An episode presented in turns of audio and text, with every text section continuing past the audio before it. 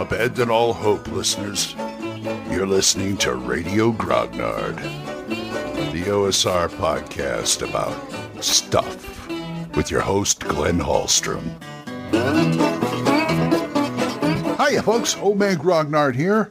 Happy Monday? Yes, Monday. It is Monday. Wow. Hope you're all doing well. We're going to have a game tonight, and oh boy, is this going to be a humdinger.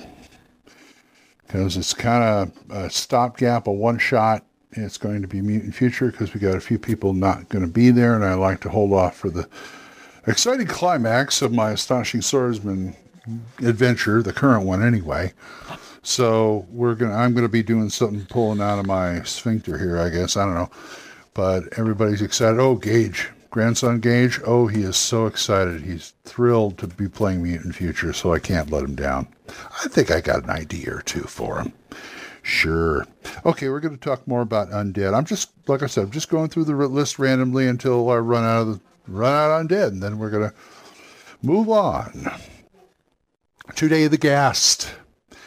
Ghast is one of those what type of, of undead because they don't come along very often. Although they have something, uh, one or two things that are unique to them. They are cousins of, they're very much like ghouls. Almost indistinguishable. You don't see the ghast until first edition AD&D. I looked through basic. It isn't there. I haven't looked through. I don't have the three brown books, so I don't look through those. I start from Holmes up to first edition. So the first appearance of the Ghast is in first edition. So, and what, and what do we have here? AC4, good AC. Four hit dice, sure.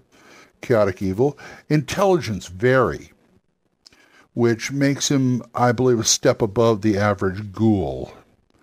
So that's a good thing on the DM's part anyway. says they're almost completely indistinguishable and they may be found with a pack of ghouls, but you always know, you can tell after a while that there's a ghast in amongst their midst because they stink. Boy, do they stink. It's like a troglodyte stink. And because there's this carrion stench that follows them in a 10 foot radius.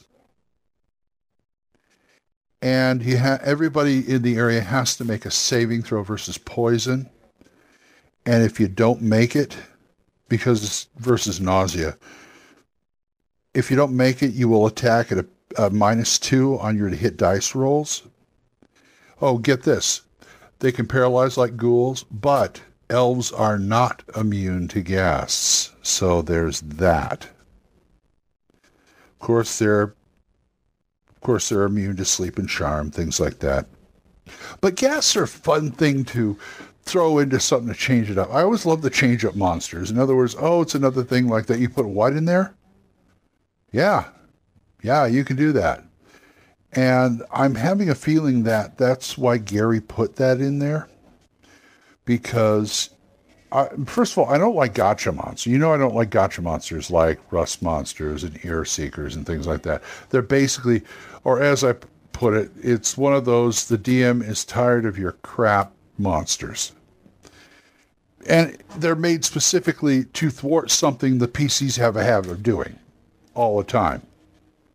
Now, it's good every once in a while to throw one in just to remind the PCs that, you know, the same thing will not work every time, but some some DMs are so sadistic they will constantly do that. I rem, the, I, I don't know. There's certain DMs that just they have bad habits like that, but that that's for another episode. But a ghast, throw that in there every once in a while, then the elves start getting afraid if they know what a ghast is. Because they will eat people like ghouls. And I believe they are all ta- also attached to the negative material. But no, they don't, because they don't they don't have a level drain here. So I'm assuming they're they're just undead. I think that people who get raised back as a ghoul or raise themselves back as they get they get a choice. If they're really nasty they'll come back as a ghast or something like that.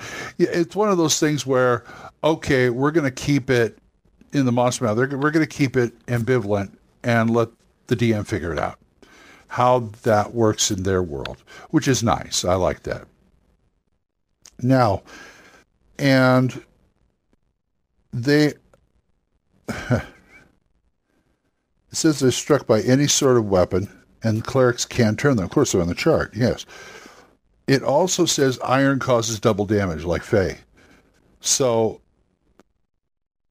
so this, a circle of protection from evil doesn't keep them at bay, unless it's used, it says here, in conjunction with cold iron, such as a circle of powdered iron or an iron ring or something like that. So if you have cold iron, I used to play a monk with a bow staff.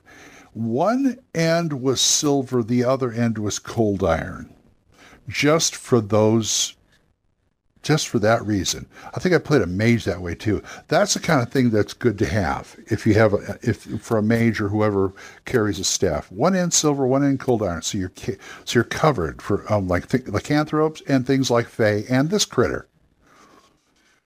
And it's it, they just they take double damage. It's great. Finally, something that actually gives you an advantage on on a, on a critter, which is really I'm happy to see. So I'm sure you, they would be follow, found in the employ of some, maybe something like a lich or something like that, or you can use it as a short adventure. Marauding ghasts, I wouldn't put more than two or three together. And like I said, you can mix them in with the ghouls, mix them in with the mix them in with the skeletons, skeletons, ghouls, and ghasts. I mean, you've got that's almost unstoppable right there. But the players are going to try anyway, so go ahead and let them. That'd be fun. So give them a shot and see how they do. Let me know about it. So why don't you send me an email at oldmangrognard at gmail.com and tell me about it or anything else in your mind. Or you can give me a voicemail here at Anchor. That's nice and we are we are monetized now. So as little as 99 cents a month, you can support this program, and I thank you. And I'd like to thank Jonathan George, Wendell Jessen, and Oliver Sheik, who are my two supporters supporters right now. And thank you, fellas. You are keeping this show going, and you're the best. Thanks. So I'm going to go start my day. So until I see you guys next time, keep the dice warm and I'll talk to you later. Bye bye. Questions? Comments? Send them to oldmangrognard at gmail.com. We'll see you next time when Radio Grognard is on the air.